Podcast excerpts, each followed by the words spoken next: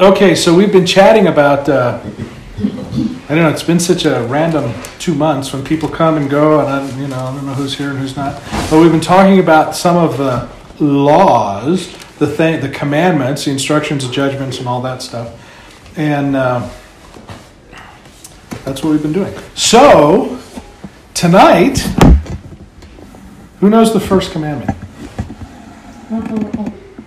Sorry, love the Lord your God with all your heart. Okay. Well, that's the. That's not right, but That's thanks. That's good. Yeah. Okay, well that Wait is a minute, wait a minute, I'll find out. no, no, no, no, no, no. We got it. We got it right here. I have it. Either protecting the garden or out? Oh, oh, oh, you got a trick question. So that's the deal. Well, you know, we talk about obeying the the commandments, the instructions, judgments, statutes, and uh, of the Lord, and uh, we tend to uh, believe that to be the Ten Commandments. And then when you talk to the rabbis, they tell you, no, no, no, there's not just 10, there's 613. And depending on which rabbi you get, they come up with a different list of 613. Because they needed to get to that number. They needed to get 613. So they picked a bunch of stuff. And if you read, I I don't know how many people outside of rabbis actually have read the complete list of all the commandments of those 613. But the, the most common list is by a guy called Rambam, and he's a 1200s rabbi or something like that. And he's assembled this list that most people use his list, but not all people use his list. But even his list, you read it, and you seem to be reading the same commandment or the same instruction or judgment or statute or whatever several times. It just phrased differently. And to me, I wouldn't have counted the, both of them if it's sort of the same idea but phrased differently because there's all kinds of instructions in there that aren't on the list. And I don't know that anybody's ever made a complete list of how many instructions of the Lord there are. But we spent the last, I don't know, four, five weeks, some, some amount of time going through some of them and seeing where they have led us in the Second Testament and all that stuff. And I probably should have done this first, but uh, when we consider what the first commandments or instructions are, um, I would suggest, and, and the first instructions given to us, because the first instructions start in Genesis 1 2, where the Lord is commanding things into existence. So I'm not counting those because we weren't involved in that. But the first commandments to us, I think, uh, are recounted here in Genesis chapter 1, verse 28. And it says, And God blessed them, and God said unto them, which I would consider to be an instruction, Be fruitful and multiply, replenish the earth and subdue it, have dominion over the fish of the sea and over the fowl of the air, and over every living thing that moves on the earth. So I would identify the very first instruction of the Lord uh, as, as we're commanded to bear fruit. And that's from the word fruit, uh, peri. The word is para, but it's from peri, which is a word we've probably talked about before. It's a very cool word. It's spelled pei resh yud. It's P R U. And as with most Hebrew words, there's three letters. And the center letter is uh, sort of the father figure, and then the two letters on either side of that are sort of like the children. So this pei resh yud, the resh is the head, the pei is the mouth, the yud is the hand. So this idea of fruit is what you think is what you're going to say with your mouth and do with your hands. So it's important that you, you, you think correctly.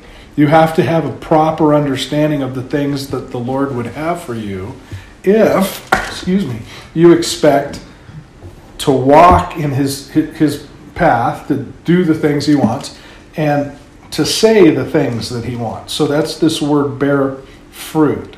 Uh, you know, you can think, think, say, do. He also asks us to multiply, and that's the word bara. It's uh, it means literally to increase or abundance, to shoot an arrow, to excel. Uh, fill the earth is Malay, and it means actually to accomplish, to accomplish Yahweh's purpose. Subdue is the word kabash, and it's uh, uh, you know to control the earth or to be in charge. Which, if you're in charge, if you're the king, if you're the guy controlling and running the whole shooting match, then there is more to it than you just being the boss and telling what people to do. You have to you, you have to run the affair correctly. So, in, in the case of running the earth correctly, that would include, I would think, um, things like taking care of, making sure you're not wasting and using and destroying things just for the sense of doing it, but using the things that the Lord has provided for the good of the purpose. And in this case, the purpose are the people. So we're, we're supposed to use everything that the Lord has provided in service of His ends, not to destroy it, not to abuse it, not to overuse it, not. I guess the other side of that is um, to understand that fish and animals and birds and plants are all important, but they're not as important as we are. We are God's children, and to elevate fish, plants, uh, whatever it is, birds, animals, to our status is as wrong as misusing it. So you see, both of those things have gone on, certainly since these days.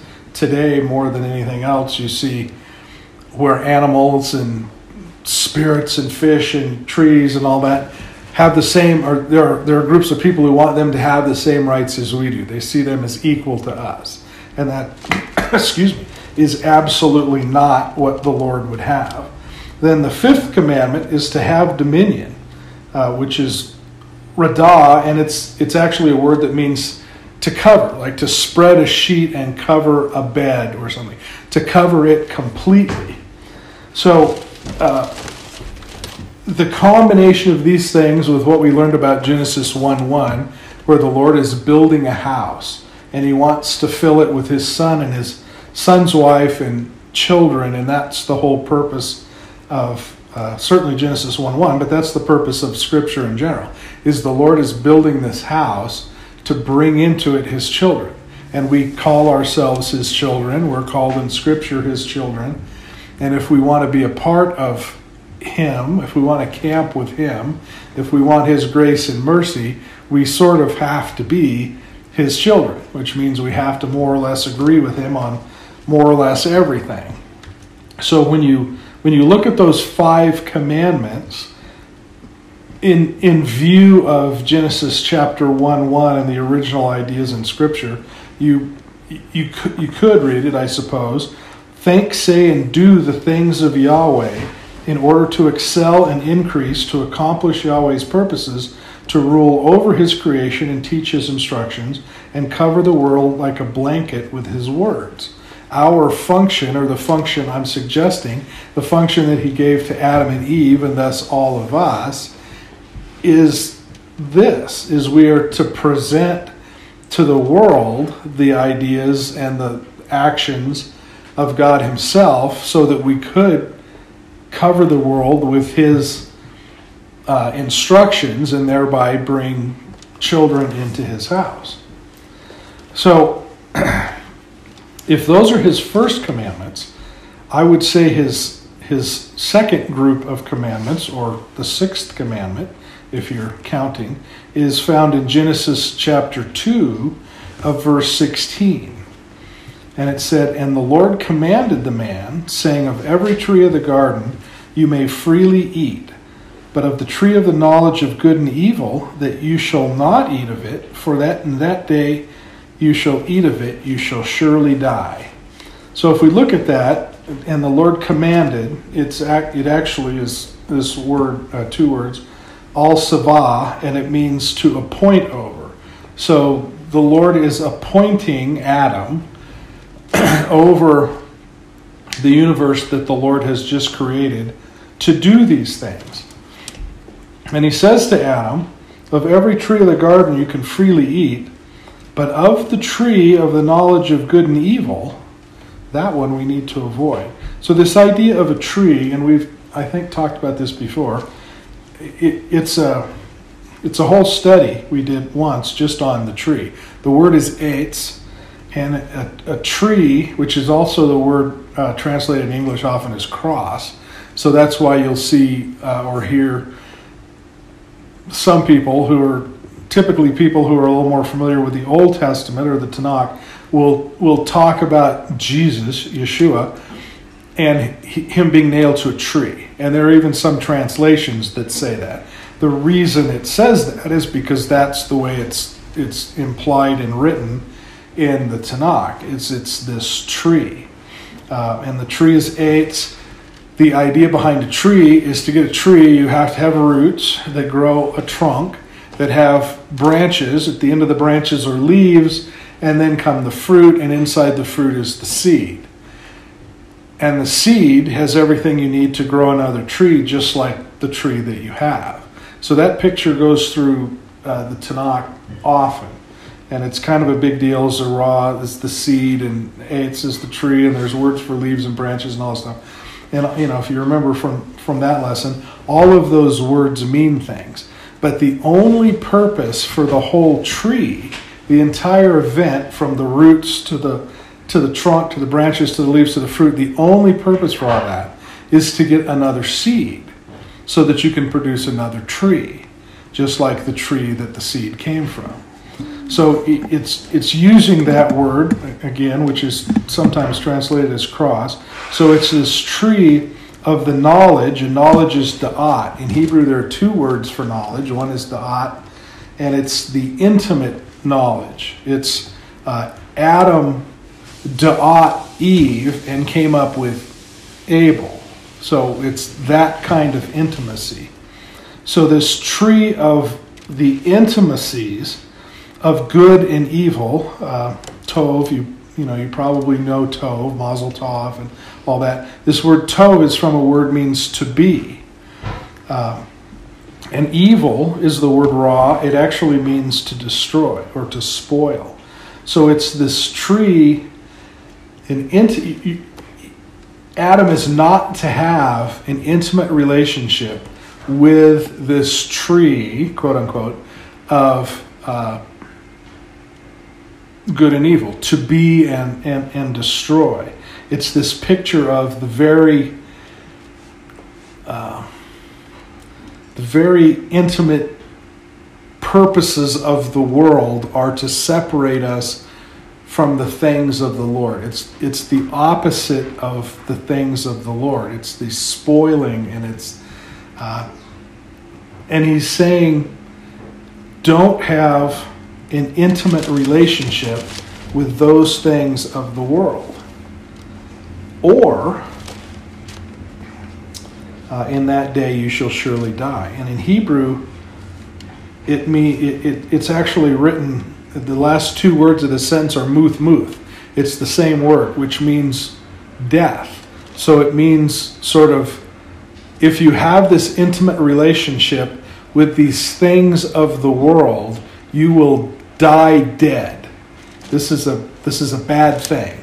You don't you know anytime Scripture uses the same word twice in a row, Martha, Martha, you know, it's you need to pay attention, and you do not want to die dead. So in the garden, what you saw was them dying. You didn't necessarily see them dying dead, because that would have been two deaths. You saw them die once. So they died spiritually. They were left physically cast out of the garden until the Lord could redeem them, return them to the garden. And that's what the entire book is about. It's about this redemption for all of us, the time that we can return to the garden and walk uh, with the Lord. So it's, it's interesting, or it was interesting to me anyway, Thou shalt not eat is the, the word akal. It means to consume or whole or complete. But that word akal, and if you remember in Hebrew words, every letter is a picture. So when you have Hebrew words that use the same letters, it, it has some sort of a connected meaning because the pictures are still the same. They're in a different order, perhaps, but there's got to be a connected meaning. It's not like in English where cat and hat and fat and stuff don't necessarily have any related meaning, but in Hebrew they would have to, because if they use the same series of letters or some of the series of letters, the meaning sort of has to be connected in one way or the other. So this this word uh, akal, thou which we read as thou shalt not eat, if you switch those letters around to kale, you get the word for prison, and that's actually kind of what they're talking about here. Is if is if Adam, Eve, if if any of us are to have develop, seek, desire an intimate relation with the things of the world, with these things that uh, spoil and destroy, uh, it will be our prison. And it will be a prison outside of the house of God. So, um, if you think about this tree of the knowledge of good and evil, you know, we, we are handicapped a little bit because we have the flannel graphs that we grew up with. And I mean, I can remember um, when I was a very small child, and mom used to take us into J.C. Penney's um, at the end of summer before school started to get my new jeans, husky jeans for fat boys, and all this other stuff. There was always these these posters of an apple and some representation, perhaps, of Adam and Eve. You know, maybe a snake, maybe a bite out of the apple long before uh, Steve Jobs decided to use that as his. Uh, anyway. And I remember seeing that. And that's, you know, we didn't go to church. I had no idea. I mean, I knew enough to know that that was something from the Bible and the apple. And, you know, I still to this day don't know how that relates to going back to school. Well, I guess Apple teacher. I, I don't know. Teacher, yeah. Yeah, whatever. It seems kind of weak. But, you know, it was the 60s. It was a different time then. Um, but anyway, we, we, we're sort of handicapped by all these pictures we have of Adam and Eve in the garden, and a tree and an apple and a snake. And that's not, not I would bet, that's not how it is. Um, I'm sure it wasn't an apple. It might not even have been a tree. I mean, it, these just represent ideas. But maybe it was a tree, and maybe it was an apple. And did you show the picture up there? Mm-hmm. I you can buy these at uh, Home Depot. You can't buy them here, but you can buy them in a lot of states. It's it's a tree that they've grafted in other trees, and it'll grow four different fruits. it seems like a great idea, but it's like, well, that's not right. That's not how God made it. But anyway, um, until we get to the end in the book of Revelation, at the very end, you see the tree that has 12 different fruits, one for, you know, every month, all that stuff.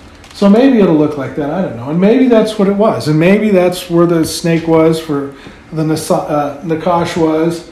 And maybe that's where Eve was. And Adam was right behind her. And she picked a delicious looking fruit and ate of it and gave it to him. And I don't know. But I, I, I kind of suspect that that's not truly the case but I think we're handicapped by the pictures that we've grown up with. Mm-hmm. So sometimes we kind of miss the deeper meaning of the house that God is building, that He wants to fill with His Son and His Son's wife and His children, and how the way to, the certain way to avoid being invited to that house is by being intimate with this tree of the knowledge of good and evil, which are the things of the world.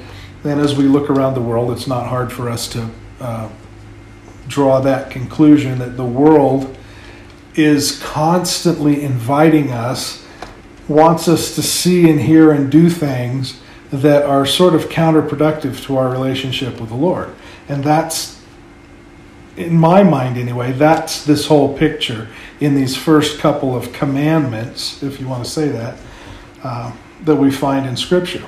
So if we if we look at all that, you might look at it and say, Think, say, and do the things of Yahweh in order to excel and increase to accomplish Yahweh's purposes, to rule over his creation and teach his instructions, and cover the world like a blanket with his words. But if, on the other hand, you choose to intimately consume and embrace the things and the wisdom of the world, who, who you are will be destroyed and you will die dead. So, the whole purpose of all this for the last number of weeks has been to take some of these quote unquote commandments or instructions and judgments of the Lord and uh, maybe try to find out what they really mean because we get wrapped up in reading the English. You can stone your son if he's being obnoxious.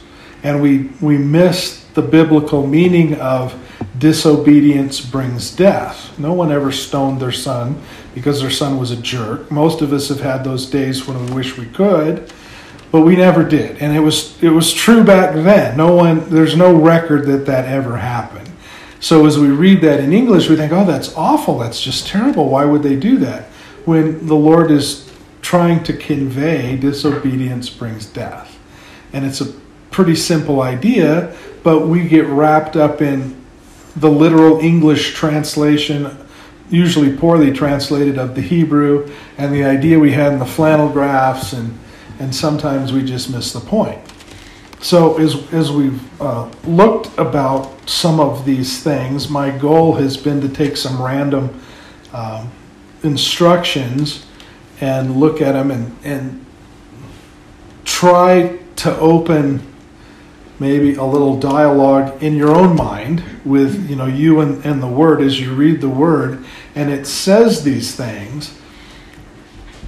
It's it's not necessarily exactly how we read it because you read a lot of these things and that's where the idea comes from that Yeshua came to destroy these things because we read so many of them as wrong. You, you, can't you can't stone your child for being a jerk. Children are jerks. That's just the way it is. So it's not right. And if it's not right, if just one of them is not right, then we look at the entire Tanakh and go, well, that's, that's not for me. That's just some Old Testament stuff that we shouldn't have to obey.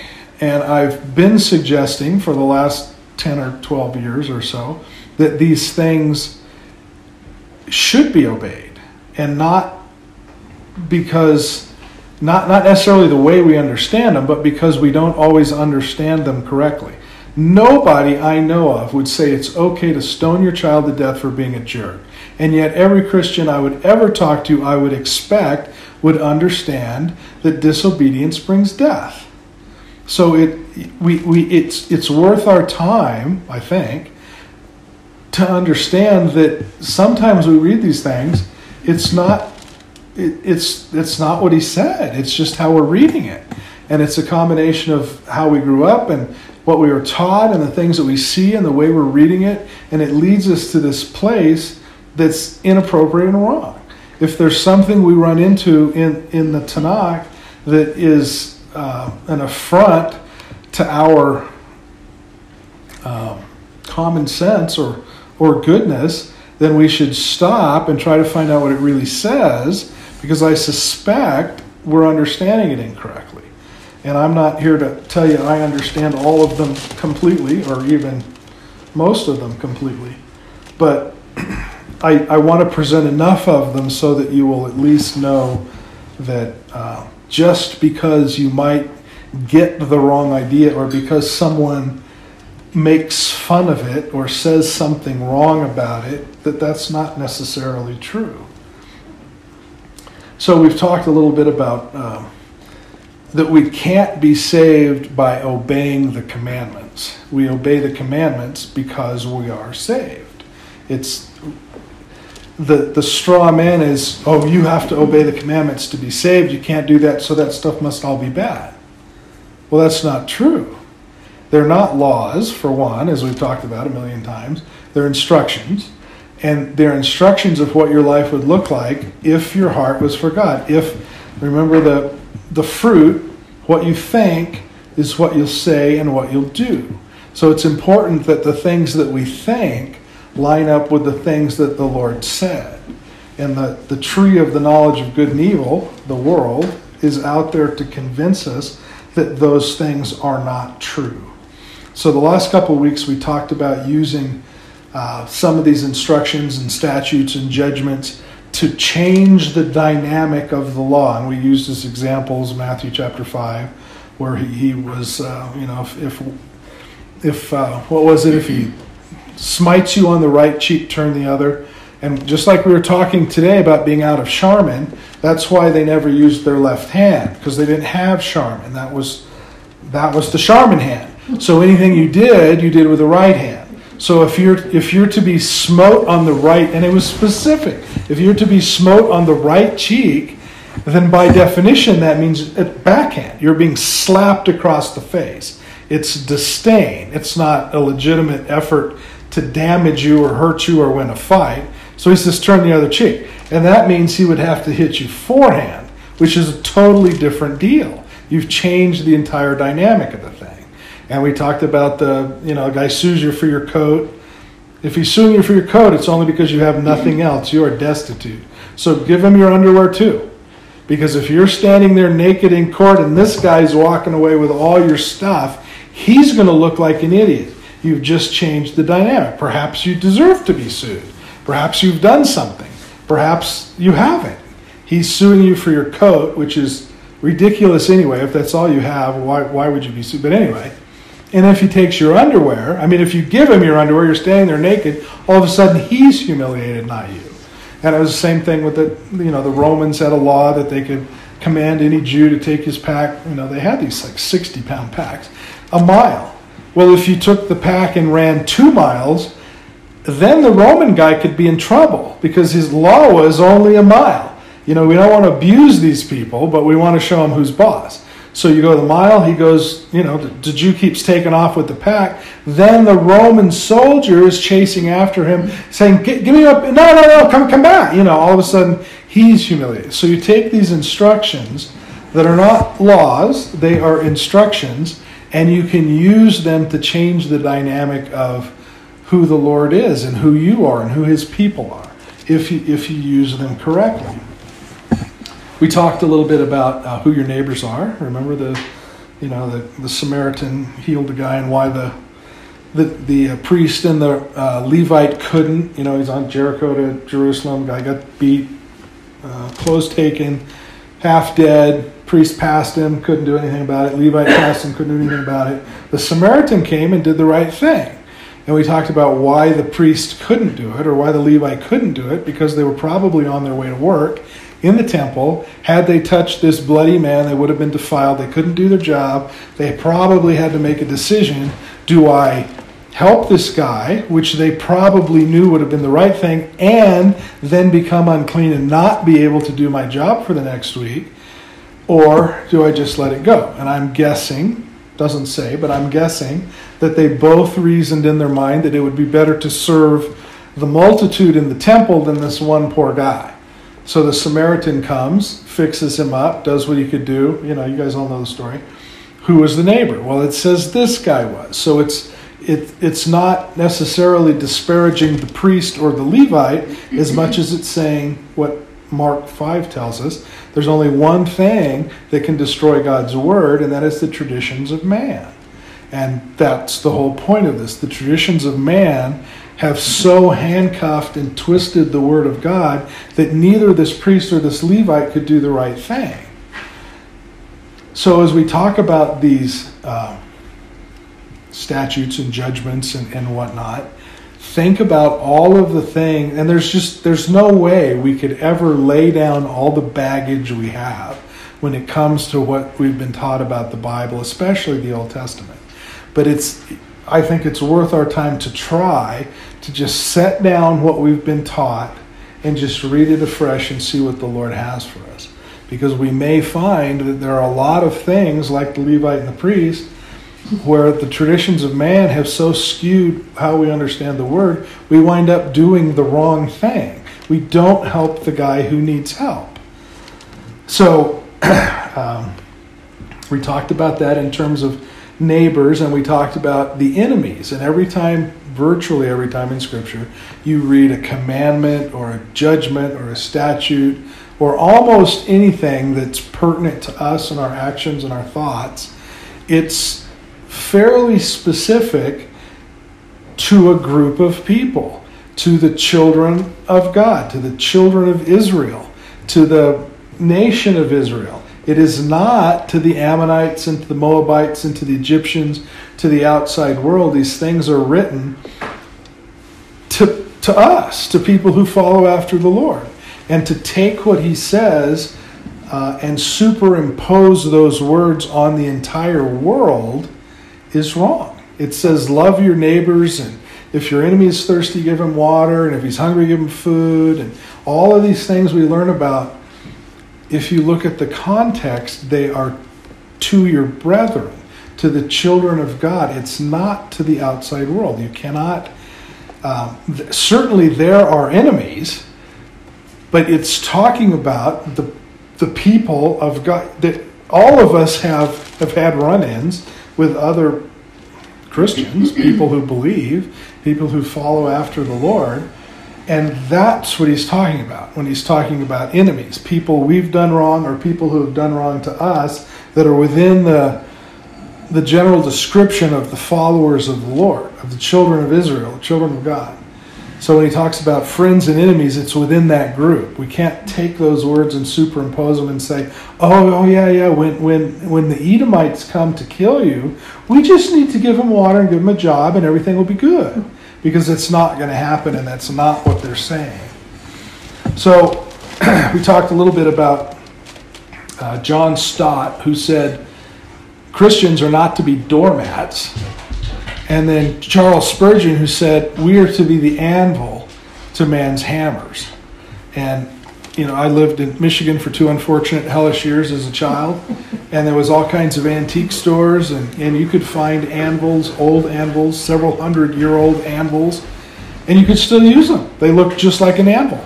You can pound on an anvil every day for hundreds of years and wear out, I can't tell you how many hammers and people who whatever you call them, uh, who, who Blacksmiths. blacksmiths, thank you, who used the hammers, and the anvil's still the anvil. And Spurgeon said, and I think it's a great idea, that we are to be the anvils to man's hammers. We are to be beaten and used, and but we're not to be doormats. So, okay. So if we went to Leviticus 12, verse 3, it says, and in the eighth day of the flesh of his foreskin shall be circumcised. So we're all pr- pretty familiar with that, right? You're supposed to circumcise all male uh, children, and you're supposed to do it on the eighth day, which eight is the number of new beginnings, so that's kind of interesting. Eight is also the the eighth day is the is the uh, time of life that a child has the most antibodies in him, and his, his blood clotting factor is as high as it will ever be. So it's almost like God knew this stuff.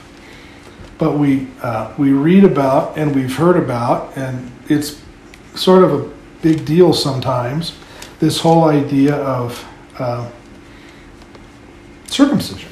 And for a while, it was a huge deal. There was groups trying to get it made illegal and you know, it was torture to the children and all this stuff, and that has sort of died down. But this idea of circumcision, and we're coming up on the Passover, and one of the things required if you want to attend the Passover is that you be circumcised. And there are groups, not this one, just for the record, not this one, there are groups that require you to prove your circumcision before you can attend the Passover. Well, that's what the Bible says. You have to be circumcised. You can't be saved unless you're circumcised. But is that what it means? I mean, I've had, and I don't know why anybody would tell me this, but I've had people in this group, oh, I'm not circumcised. Please, I don't want to know. And I don't think it matters. The point is, is your heart circumcised? The picture is the cutting of the flesh, and you throw it away. That's exactly right. Are you willing to cut the flesh to it goes back to this tree, right? The tree of the knowledge of good and evil, the world, the stuff. Are you willing to cut all that out of your life and dispense with it so that your heart is then for the Lord? And Paul, you know, obviously goes on about this in the in the New Testament. being circumcised or not being circumcised doesn't prove you are or are not saved. It's what's going on in your heart. Has your heart been circumcised? But again, this is one of these things, and I've been trying to round up some of the problematical commandments. This is one that creates, I can't tell you how much animosity amongst people. Um, they don't think, you know, that that should have to happen. That's torturing a child, or and they're missing the whole point. As often with most of the rules and laws and commandments and judgments and statutes, they're missing the picture. They're missing the point. The actual physical act doesn't save you or not. It it might put you as a child on a path to believe that you are a child of God. It you know it might not. I don't know. Um, but it's always the picture. What is the picture? The picture is are you willing to cut your own flesh and throw that stuff away so that you can follow after the Lord? To, to cut the, the junk of the world and the things that, you know, the world dangles in front of you to, to draw you away from the Lord. Are you willing to get rid of that and follow after the Lord? And as a side light to all that stuff, like a lot of these. Uh, commandments, instructions, statutes are not to eat pork. Okay, well, we all got that. We're not to eat pork. And in America today, we don't really understand that. Why can't we eat pork? It's healthy, it's inexpensive, it's low fat. We should be able to eat it. Okay, all those things are true, but you know, for all of human history, pork has a bacteria and, and parasites in it that it needs to have because it's God's garbage truck, right? It eats, it keeps the earth clean. So it has to have these things in its body and when we eat it, we get sick. So there's there's a logical purpose to it as far as God sees, but it's a picture again. Well, it's the same thing with the uh, the circumcision.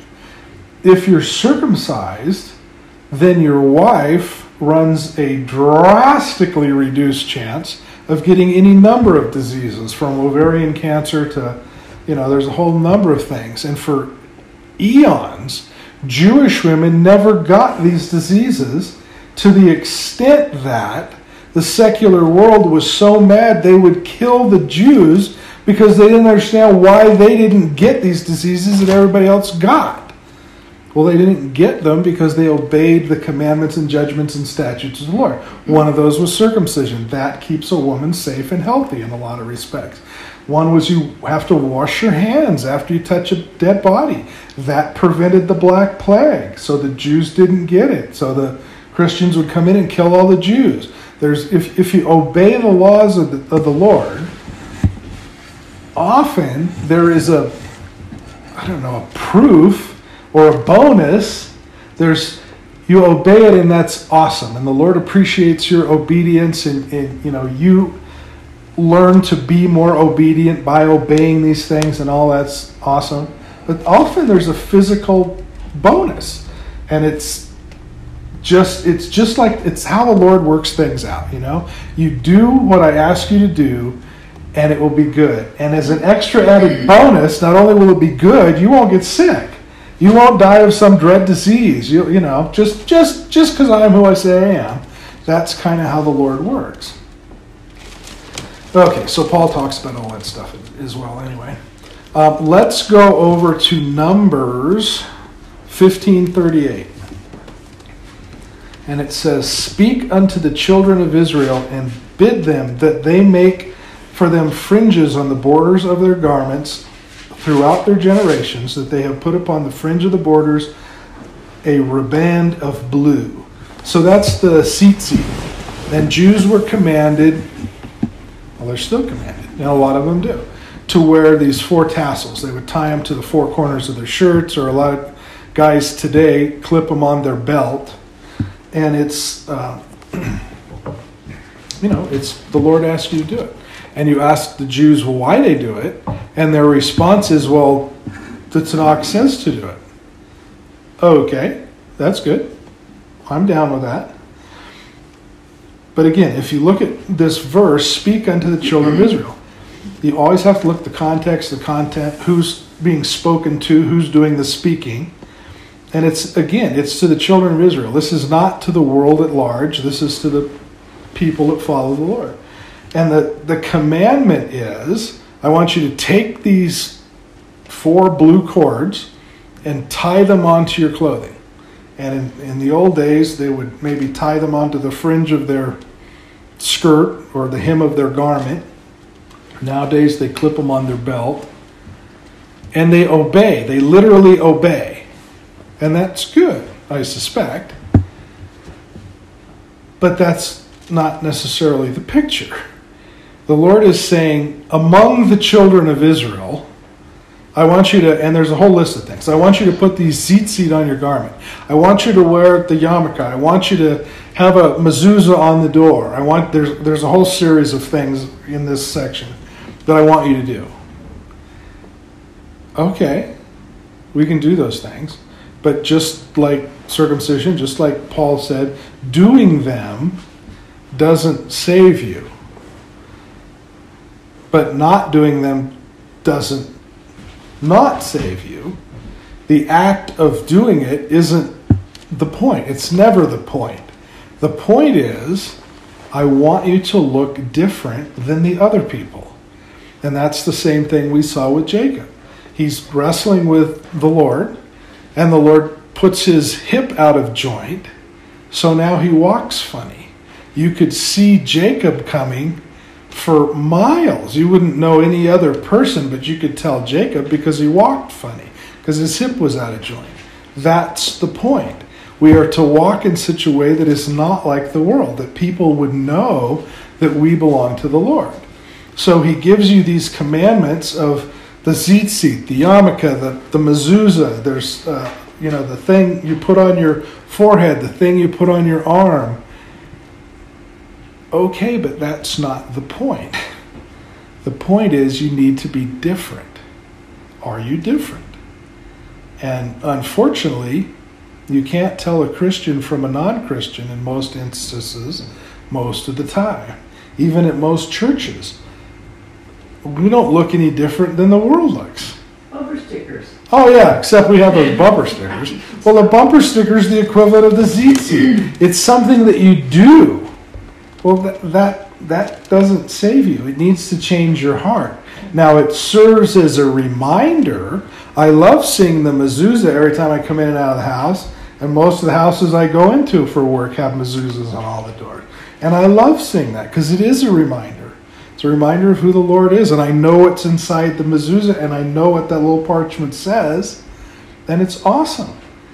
And if if I never, you know, if I wandered the wilderness because I was a shepherd and didn't get home for you know twice in two years or something, maybe the zit tzitzit would be important because I'd be able to look and see, and that would remind me of who the Lord is. Maybe the phylacteries on your forehead or the the things attached to your arms would be important because it would help me to remember. In in our you know today, we're never away from our phone or our tablet or anything for more than a few hours. We can remember anytime, anywhere, any place, read a verse. We could have our phone talk to us and speak the words of the Lord. We're, you know, we're maybe in a little different spot. But the idea is the same. And the Lord had to write these things uh, thousands of years ago, knowing that these words would have to have meaning for all the generations and all the cultures for all time. So when we look at the literal, okay, the tzitzit, oh, you know, I'm going to put four cords on my belt. You know, don't get sidetracked by the literal. See what the point of the commandment is. And the commandment is we need to be different. And if it helps to have something tied to your belt or smacking you in the forehead or tied to your arm for you to, to remember to be different than the world, then amen and hallelujah, we should do it. But the bigger point is um, we just need to be different. And that's in everything we do. Every every business transaction we do, every person we meet, we should be people should see us and think to themselves, "Well, that was weird. I don't see people like that very often." And I think it's unfortunate that we have, for the most part, fallen into the same trap the Jews do. they take it all literally, and they t- they're diligent about tying the tzitzit and having the tallits and uh, having the mezuzahs, but they kind of sometimes miss the meaning behind it. And the Lord wants you to remember the meaning behind it and is not so concerned with the mm. actual physical property. But we do the same thing as Christians. You know, we're Christians on Sunday. Most of these guys come to church, they're Christians on Sunday, and they'll even tell you. We've heard it from people for years. Oh, yeah, I come to church on Sunday, but I don't let it affect my business. What do you mean you don't let it affect your business? You know, you mean this isn't the way you live? This is the way you live on Sundays? That's that's never the point. So you see all these things and we we need to apply the point, not the literal part of it, if that makes sense.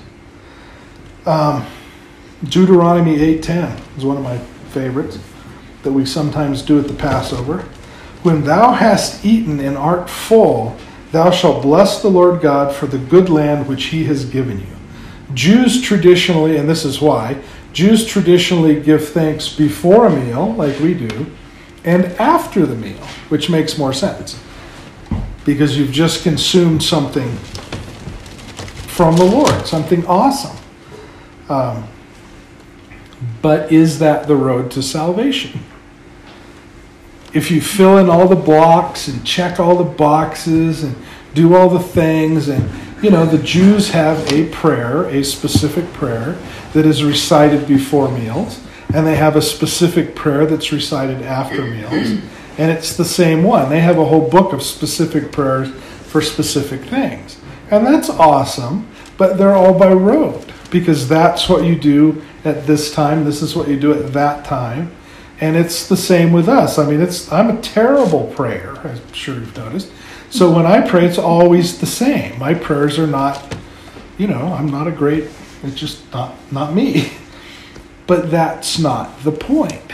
He wants to get you to talk to him. He wants you to realize uh, what he's done for you. He wants you to he wants you to give thanks for the things that you've experienced, that you've learned, that you've done, that you've eaten, that you've been protected from coronavirus, that you have coronavirus, you know, whatever. He wants you to understand that.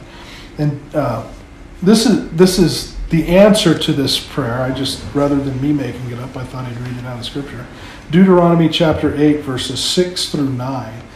And this is, you know, these guys give thanks after a meal and before a meal. This is why. Therefore, you shall keep the commandments of the Lord thy God, to walk in his ways and to fear him. For the Lord thy God bringeth thee into a good land, a land of brooks of water, of fountains and depths that spring out of valleys and hills, a land of wheat and barley and vines and fig trees and pomegranates, a land of oil and olive and honey, a land wherein you shall eat bread without scarceness and that you shall not lack in anything, a land whose stones are iron, and out of whose hills you may dig brass. He wants us to remember that. Everything that happens to us, good, bad, or indifferent, is allowed by Him or provided by Him. And he has he has laid some of these statutes out, some of these commandments out that okay, I want you to wear this or do that or say this so that you can remember his goodness. But the point is never that you do that or this. The point is that you remember his goodness. And we can do that. You know, we my wife just went to the store. I was shocked to hear the report that there was no parking. That everyone in Eagle was at City Market, and then apparently they were moving in mass to Costco. There was no, and yet everything we needed was there. And apparently everything everybody needed was there. And they kept stocking the shelves.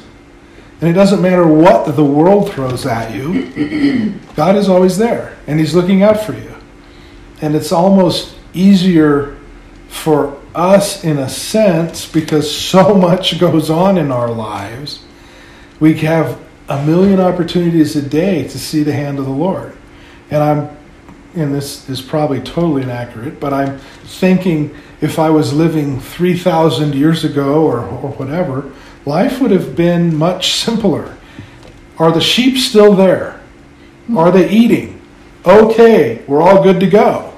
You know, and maybe they didn't have the opportunities to think about the hand of the Lord a million times a day like we do. There was toilet paper on the shelves. We got it. Well, okay, we don't need any toilet paper. But there could have been because we, you know, but that's the way the Lord works. There's gas in the car. I got to the place. I made it through a hundred times a day, a thousand times a day. I'm guessing each of us thanks the Lord for something or asks the Lord for something. I mean, it's constant. But if you live in a time and a place where maybe you don't have a cell phone and maybe you're just watching a bunch of sheep all day and maybe maybe you need a talit to think about the Lord all the time. Or I, I don't know. But I know whatever whatever reason he writes these commands, it's not that you do it literally, it's that you get what he wants out of it. He wants you to think about him. He wants you to recognize him. He wants you to see um, all these things a land of wheat and barley and vine and figs and pomegranates, a land of oil, olives and honey, where you shall eat bread without scarceness. I mean, that's the story of our lives. We don't, we lack for nothing. And when things go wrong, somebody's there to fix it. I mean, who would think you can you can open up somebody's head and operate in their brain? That's just nuts. It's nothing to the Lord. Okay. So we could talk about burnt offerings, and that's one of these biggies. You get to these people that think, oh, the, the Tanakh, it's not right because you can't do that. Okay, well, there's a lot of there's a lot of laws that as you read them, can't do it anymore because it requires a temple. Well, if those aren't true, if you can't do those anymore, then doesn't that cast a poor light on the rest of the Tanakh? You know, maybe they're right. Maybe Jesus did come to destroy the whole thing. Maybe it doesn't matter. And I suggest that's not that's not at all true. You talk about the burnt offerings, we can't do a burnt offering anymore because there's no temple. You can't just willy-nilly cut up a, a bowl and throw it on the altar and you know burn it and all the smoke goes up to heaven and it, you read about and there are chapters after chapters after chapters of specifically how you cut the animal up and what animal is for when and all this stuff. But the point is, this burnt offering, the, the sweet savor rises to the Lord. Okay, well, that's. It doesn't actually say he appreciates it, it says he smells it and it's sweet. And I get it. We've done things that we need to repent of. And the way you repented in the Tanakh was you admitted it and you sacrificed an animal and it was burnt in a particular fashion. And the smoke would go up to the Lord as a offering, and he would accept your offering and you'd be forgiven. But his heart is that he would never have to smell that. Because if you didn't ever do something that would require you to repent, there would never be a burnt offering. So sometimes we think of these things as we get the wrong picture maybe of the Lord up there going, oh, this is so wonderful. And he's really up there going, oh, I'm so sorry I had to smell that. Hmm. Because if you just had, if you had listened to me and not done that, we wouldn't have had to do this.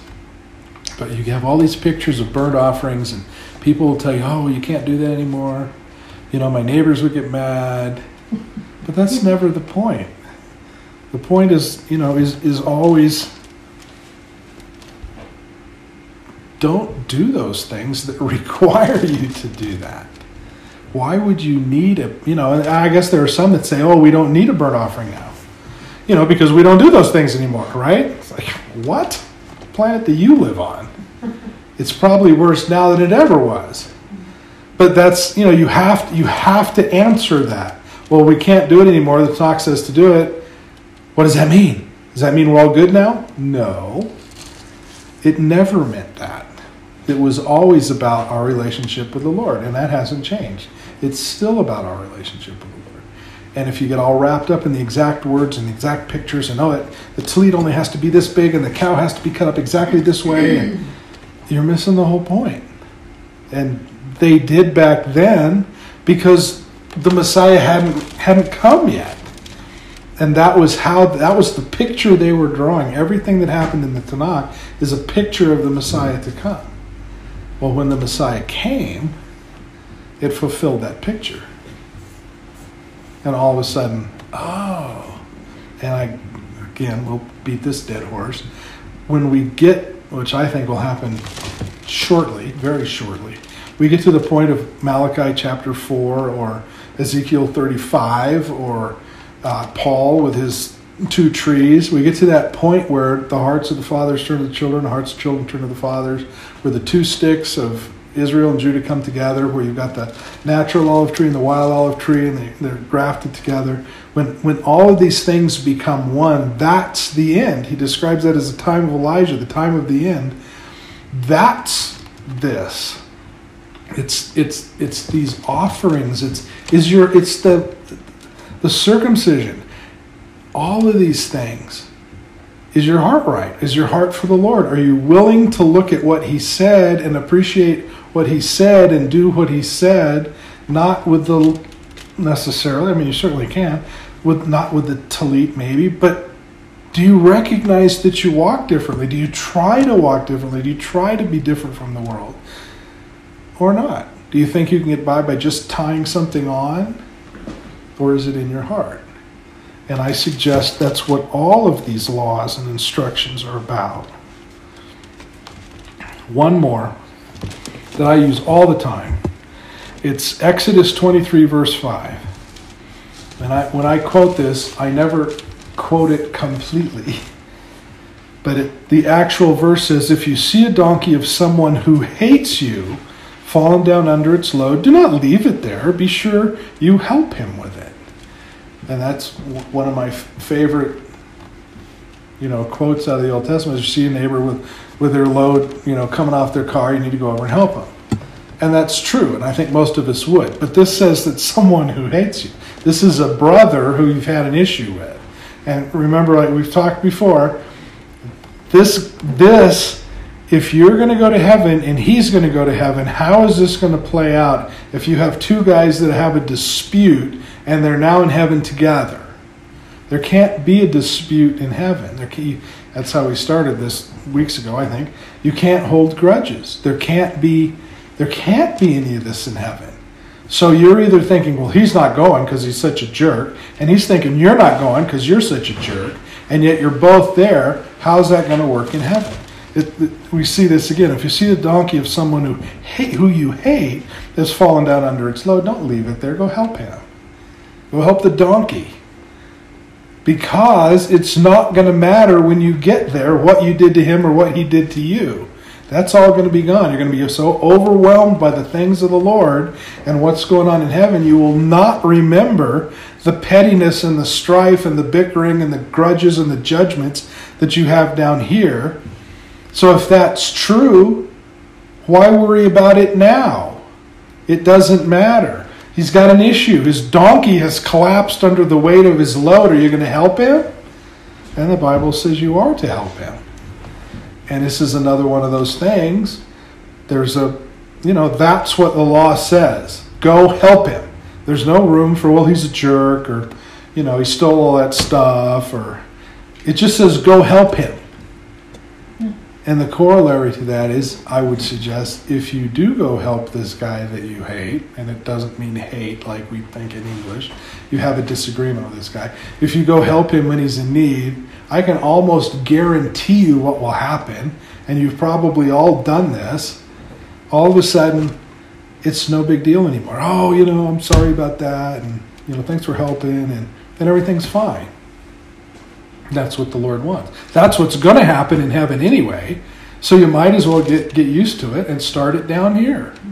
Because it will prepare you for what you're going to get up there. So, I don't know. That's, uh, that's tonight's little exercise in the commandments.